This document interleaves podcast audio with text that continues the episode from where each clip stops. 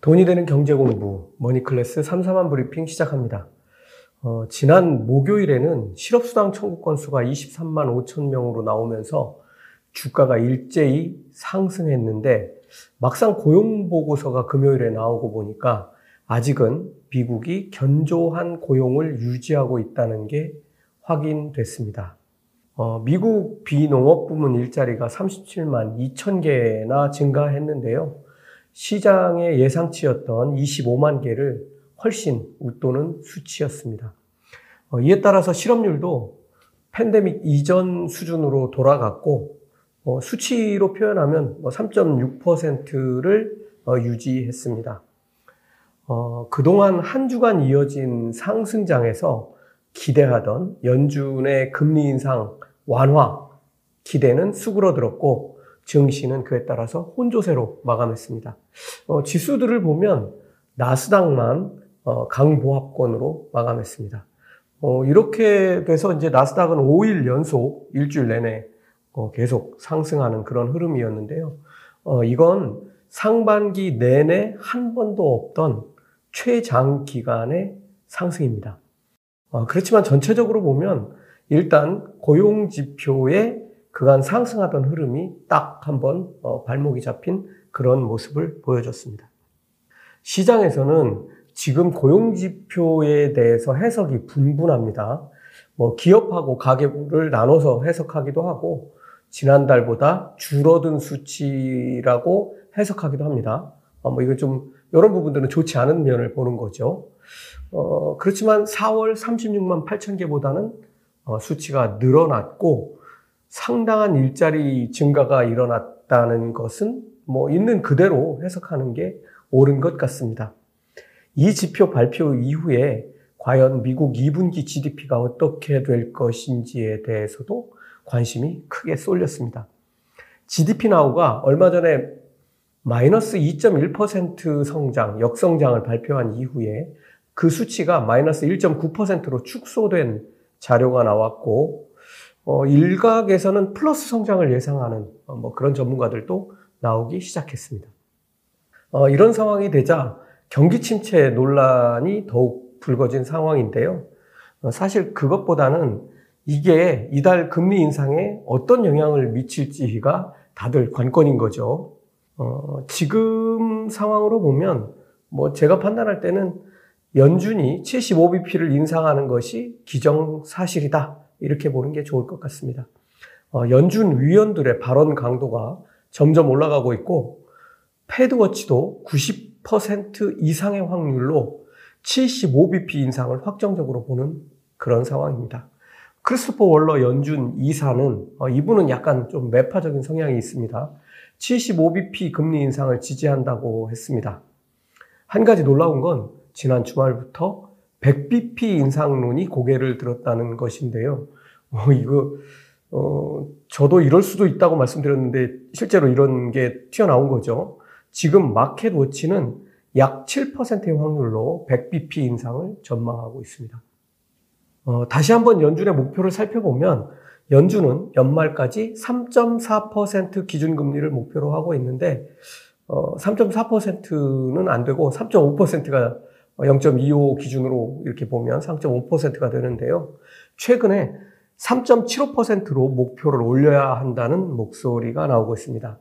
음, 말씀드린 대로 3.4% 그러니까 3.5%에 도달하려면 7월은 75bp, 뭐 거의 확정적이라고 보고 9월은 그러면 50bp, 이후로 두 번은 25bp를 올리게 되면 연말에 3.5%가 됩니다. 3.75%가 되려면 25bp를 추가로 올려야 하는 수치죠. 어, 이게 이번 달일 수도 있다. 이런 말인데요.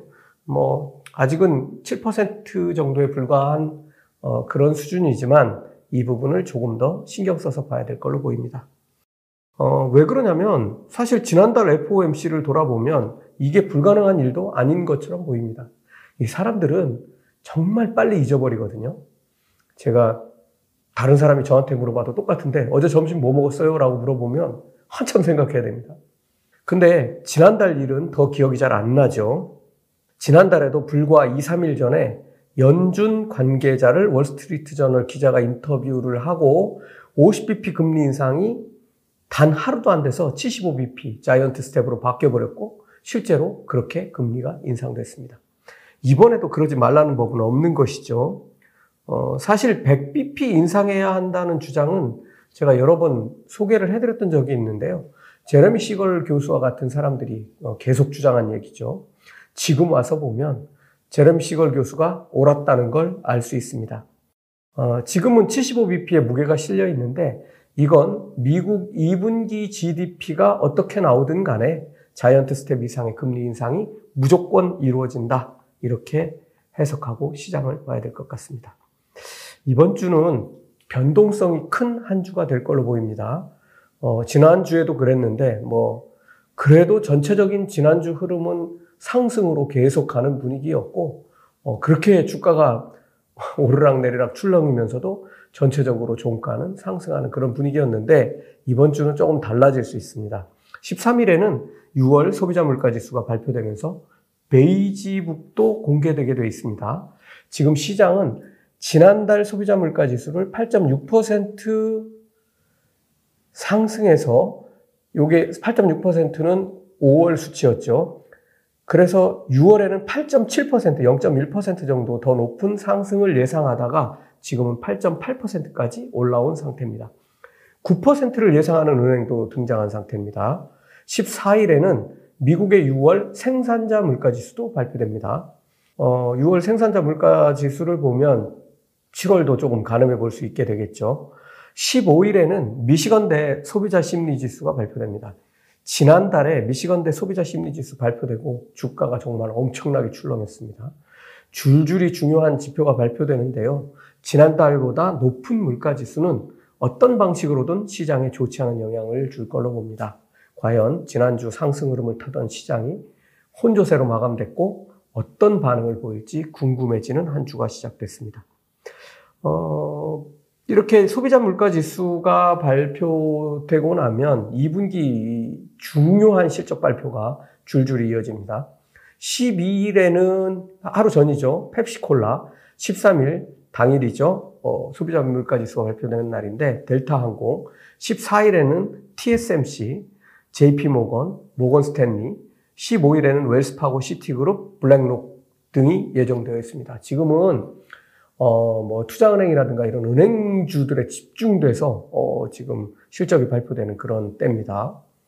어, 기업 공개를 주로 하는 기업도, 있, 어, 기업도 있고, 인수합병을 같이 하는 기업도 있고, 이 둘이 중점인 기업도 있고, 여기에 소매금융을 하는 기업도 있고, 소매금융이 중심인 그런 기업들도 있습니다. 은행들의 구조가 그렇다는 겁니다. 어, 그런데 이제 기업 공개나 인수합병 같은 경우는 작년이나 재작년에 비해서 확 줄어든 그런 때인데요. 어, 이런 상태에서 어떤 실적이 나올지 어, 회사마다 다 비중이 다르니까 어, 좀 궁금해지지 않을 수 없습니다. 워런 버핏을 보면 최근에 시티그룹을 집중적으로 매수했는데요. 소매금융 비중이 크죠. 어, 시티그룹은 어, 뭐 웰스파고도 마찬가지입니다.